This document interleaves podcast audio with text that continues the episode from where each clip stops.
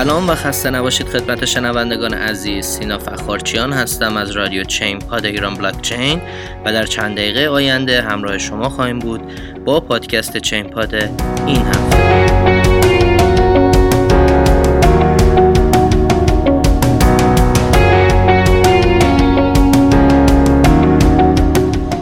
سلام خدمت شما هستیم با اپیزود سوم تابستان 99 آخرین اپیزود تابستان 99 برنامه چین پاد.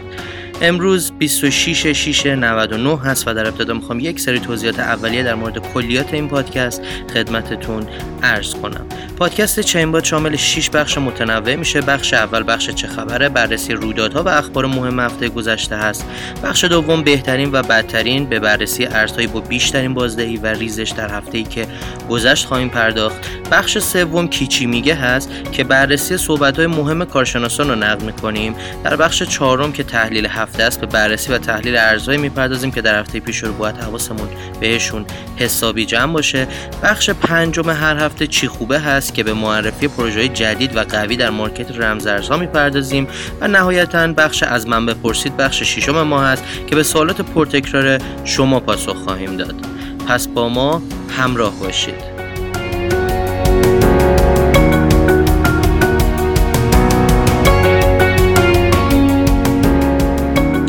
خب بخش اول شروع می‌کنیم بخش چه خبر؟ فرانسوی ها حالا می توانند از 15 هزار رستوران با بیت کوین غذا بخرند. خب جاست ایت فرانس که یه سرویس سفارش غذای آنلاین تو فرانسه است که هلوش 15 هزار تا رستوران داخل ثبت نام کردن. از این به بعد بیت کوین هم برای روش پرداخت خودش قبول می‌کنه. خب این یه خبریه که خیلی خوبه برای فرانسوی ها. ارزهای دیجیتال به نسبت ارزهای فیات سهم ناچیزی در پولشویی دارند.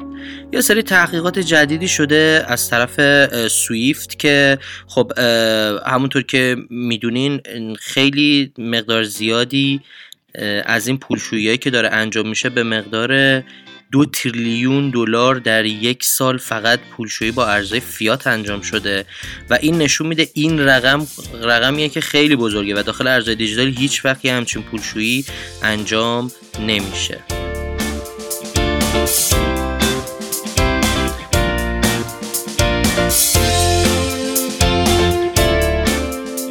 همچنان قیمت بیت کوین همگام با طلا بالا و پایین می شود. همبستگی طلای سنتی و دیجیتال رکورد زد.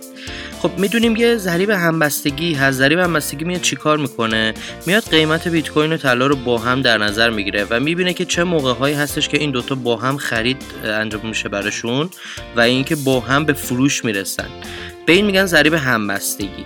طبق گزارش که کوین متریکس اعلام کرد ضریب همبستگی 60 روزه بیت کوین و طلا الان بالاتر از نیم شده. یعنی بالاتر از 50 درصد شده که این خودش یه رکورد حساب میشه و نشون میده مردم دقیقا همون کاری که با طلا دارن می‌کنن با بیت کوین هم دارن همون کار رو انجام میدن. استفاده از ابزار ضد فیشینگ در مرورگر Brave دیگر نگران حملات فیشینگ نباشید. خب یه مرورگر اینترنتی هست به نام Brave که اصلا مبتنی بر حریم خصوصیه و همطور که شما دارین داخل اینترنت میگردین بهتون توکن BAT میده. در ازای اینی که در واقع آلودگی های اینترنت رو از بین می‌بره. توی این هفته خبری در اومد که از طرف تیم فنی Brave که گفتن که ما از این به بعد حملات فیشینگ رو هم جلوش رو می‌گیریم و امنیت خودمون رو ارتقا دادیم. این باعث شد که دوباره Brave یا همون BAT سر زبونا بیفته. hash rate شبکه بیت کوین به بالاترین میزان خود در سال 2020 رسید.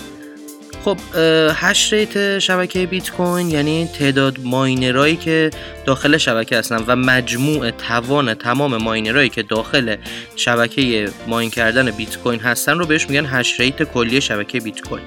این نشون میده که تا حالا توی ده سال گذشته انقدر ماینر به برق نبوده و انقدر امنیت نداشته شبکه بیت کوین. رقمی که الان بهش رسیده 140 exahash ه که خب ماه گذشته هلوش 129 اگزاهش بود. یعنی بازم افزایش خیلی شدیدی داشته و این به نفع شبکه بیت کوین یعنی باعث امتر شدن شبکه بیت کوین میشه.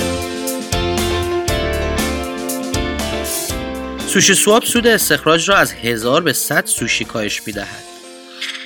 یه تصمیم جدیدی که دیولوپرهای شبکه سوشی سواب گرفتن این بود که مقدار سود رو بیارن پایین. سودی که از نقدینگی یا همون ماینینگشون در واقع انجام میدن رو بیارن پایین و این باعث بشه که نرخ تورم کمتر بشه و ارزش کوین در واقع بره بالا. این تصمیمم توی بلاک 10 میلیون و 850 هزار تو شبکه اتریوم قراره به وجود بیاد که خب این خیلی مفید هست. برای ماینر یکم بعد سودشون یک دهم میشه. اما خب بالاخره باعث میشه ارزش این کوین بره بالا و تورمش بیاد پایین. توسعه دهنده اتریوم تایید کرد فاز اول اتریوم دو تا دو ماه دیگه عرضه میشه. راول جوردن توی یه پست جدیدی که توی این هفته کرد گفتش که خب این اتریوم دوی که همه منتظرش بودیم و خیلی وقتی این تقریبا بیشتر از یه ساله که همه منتظرش هستن بررسی نهایی روش انجام شده و کاملا آماده است که تا دو سال دیگه بیاد بالا و این انتظاره رو به پایان برسونه.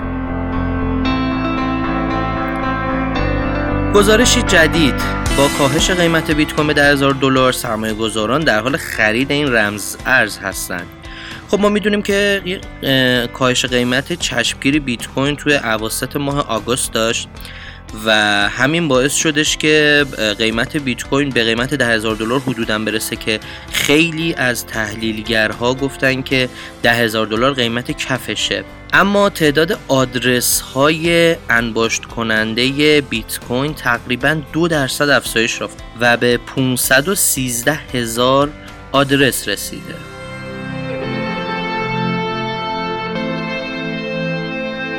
خب می‌رسیم به بخش دوم. بخش بهترین و بدترین ها معرفی 5 تا ارزی که بیشترین بازدهی و ریزش رو در هفته گذشته داشتن.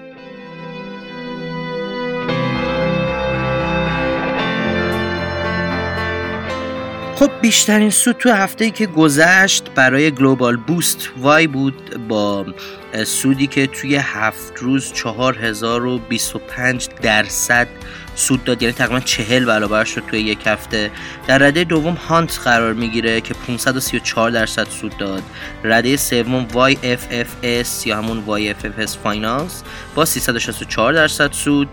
رده چهارم برای HXY یا همون HXY مانی با 300 درصد سود و بعد از اون در رده پنجم NMP یا Neuromorphic که با سود 296 درصد در رده پنجم قرار گرفت.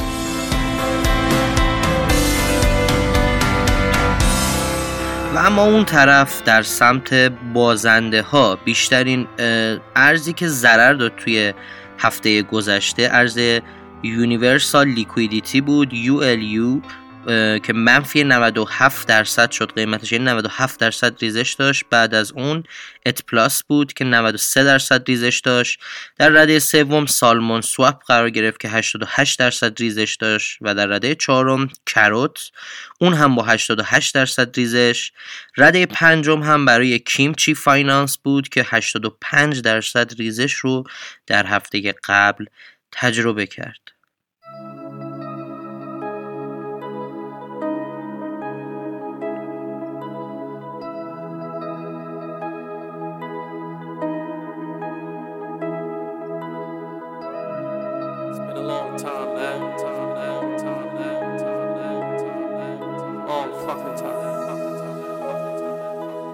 خب می‌رسیم به بخش سوم برنامه بخش کی چی میگه. مدیرعامل Coinbase اپل مانع از پذیرفتن بیت کوین و ارزهای دیجیتال می شود خب برایان آرمسترانگ که مدیرعامل یکی از بزرگترین صرافی آمریکا Coinbase هست بارها اعلام کرده که با مسئولین اپل در این رابطه صحبت کرده و از اونا خواسته که اپلیکیشن هایی که مرتبط با درآمدزایی توی زمینه رمز ارزها هستن رو اپل از block در بیاره و اینا رو روی در واقع فروشگاه اپل خودش قرار بده. اما اپل بارها طفره رفته اینطور که آرمسترانگ میگه و گفته که حالا باشه بعدا صحبت می‌کنیم و این کار انجام میدیم. اما تا الان انجام نداده و دیگه برایان آرمسترانگ این هفته شاکی شده. اومد گفتش که اپل با ارزهای دیجیتال زیاد میونه خوبی نداره. مدیرعامل سازمان منطقه آزاد کیش ارز مورد نیاز واردات خودرو را از طریق ارز دیجیتال تولید شده در مناطق آزاد که منشأ و میزان آن مشخص است تأمین خواهیم کرد. خب ایشون اومدن بحث کردن گفتن که بحث واردات خودرو یک قصه پرقصه است و همیشه مشکل داشتن توی این قضیه برای واردات خودرو. اما خب با توجه به بحثی که توی وزارت سمت شده و مجوزی که گرفتن اینطور که میگن 15 هزار دستگاه استخراج رمز ارز رو در واقع داخل منطقه آزاد فعال کردن که هلوش 15 مگاوات برق داره استفاده می‌کنه و اگر اجازه بده بانک مرکزی در این هفته می‌تونن از رمز ارزهای استخراج شده برای واردات خود رو استفاده کنن و این مشکل رو برای همیشه حل بکنن. مدیرعامل توییتر بیت کوین همچنان بهترین گزینه برای تبدیل شدن به ارز اختصاصی اینترنت است. کوین تلگراف این هفته گزارشی داد که روز 20 شهریور بود و یه مصاحبه ای کرده بود با مدیرعامل توییتر. قبلا هم مدیرعامل توییتر بارها گفته بود که بیت کوین یه ارزیه که خیلی آینده داره جک دورسی و گفته بودش که برای اینترنت بهترین گزینه اینه. این هفته دوباره اومد تاکید کرد و گفت با این که این همه رمز ارز جدید بعد از بیت کوین اومده من هنوز معتقدم که بیت کوین ارز اختصاصی اینترنته. خب به بخش چهارم برنامه می‌رسیم. بحث تحلیل این هفتهمون ارزهایی که باید توی این هفته حسابی حواسمون بهشون جمع باشه. تحلیل قیمت بیت کوین رو اول شروع می‌کنیم. قیمت بیت کوین با تثبیت بالای سطح 10500 در 6 مرداد یه الگوی سرشونه معکوس رو کامل کرد که در چنین الگوهای بازگشتی قیمت معمولا یه بار دیگه به سطح شکسته شده یا بریک گردن می‌رسه. میانگی مترک نمایی 20 روزه یا همون EMAش یکم بالاتر از ناحیه 10700 هست و بنابراین در این سطح احتمالا شاهد دفاع قوی فروشندگان هستیم. از طرفی اگه خریداران موفق بشن که هدایت کنن قیمت رو بالای میانگین متحرک 20 روزه و سه روز بتونن اون رو نگه دارن این امر از پایان فاز اصلاح قیمت خبر میده. تحلیل قیمت Yearn Finance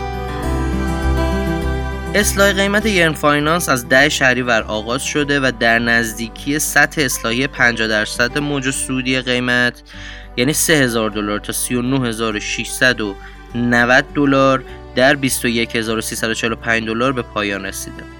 واگرای منفی RSI در حال شکلی و اندیکاتور نشانه هایی از هشدار را بیان می‌کنه. با این حال اگر قیمت از ناحیه 31 هزار دلار تا 34 هزار دلار به سمت بالا جهش کنه خریداران برای ادامه روند سودی تلاش می‌کنن. خرسا قیمت رو زیر میانگین متحرک نمایی 20 روزه یا همون EMA 20 روزه بردن. این امر نشان دهنده تضعیف شتاب کوتاه مدت قیمته.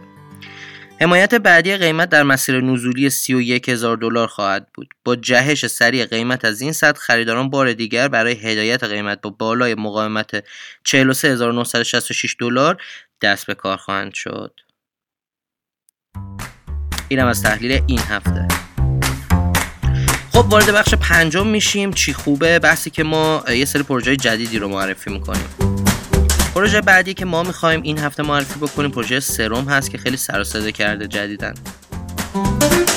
اگر بخوایم ساعت تیتروار در رابطه با سروم یه جمله بگیم بورس مشتقات غیر متمرکز که تجارت بین زنجیره رو امکان پذیر می‌کند هست.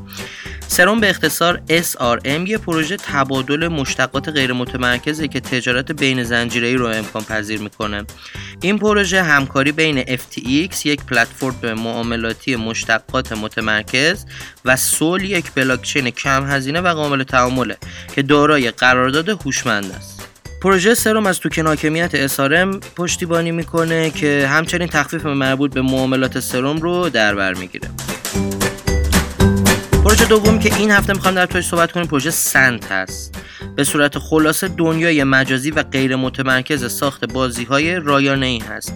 Sandbox به اختصار SAND که همون سند میشه. یه دنیای مجازی روی بلاکچین ساخته شده و توکن کاربردی روی ERC20 که برای انتقال ارزش هم ازش استفاده میشه و حکمرانی داخل شبکه.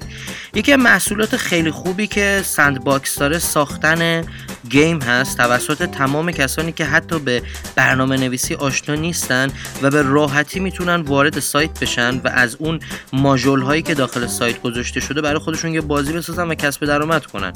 چرا که یک سازنده بازی هر تعدادی که بیشتر از اون بازی دانلود بشه و انجام بشه در ازای اون توکن اتریوم دریافت می‌کنه و اون کسایی که بازی رو دارن انجام میدن هم از این توکن بهره خواهند شد. پس یک بازی برد برد حساب میشه.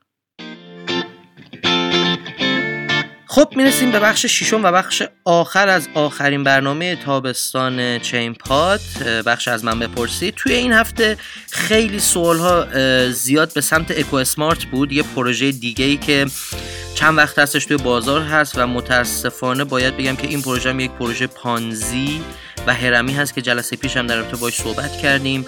همونطور که دیده میشه داخل خیلی از این پروژه‌ای که به عنوان قرارداد هوشمند روی ترون یا اتریوم میان و با 100 دلار تا 200 دلار نهایتا یک آدم معمولی هم می‌تونه این کار رو انجام بده و شروع به تبلیغاتش کنه و جیب مردم رو خالی کنه. اینطور که طرح اکو اسمارت مشخص است تا 15 لایه بعد یعنی رفرال گیری یا همون زیر مجموعه گیری تا مختلف سود میده و اگه بخوایم این جمعیت رو حساب کنیم که توی هر فرد بتونه سه نفر رو به عنوان زیر مجموعه وارد این قضیه بکنه یه تعداد خیلی زیادی تا 15 لایه میشه. و طرحهای پانزی به طرحهای گفته میشه که اونایی که تازه وارد مجموعه میشن درآمد اونایی که قبلا وارد مجموعه شدن رو در میارن و خودشون وارد ضرر میشن.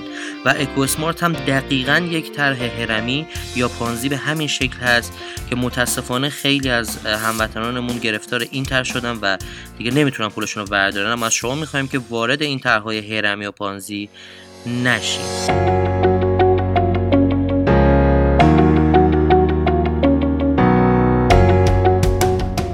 خب اینم از آخرین قسمت چین پاد در تابستون 99 هفته دیگه با اولین قسمت پاییزی چین پاد در خدمتتون خواهیم بود. شما می‌تونید برنامه ما رو از سایت ایران بلاک چین با آدرس irblc.com و یا از SoundCloud، iTunes و تمام feed catcher اش از جمله Castbox، Overcast، Podbean، شنوتو، Podcast Go، Podcast Addict و غیره دنبال کنید. تا برنامه بعدی بدرود.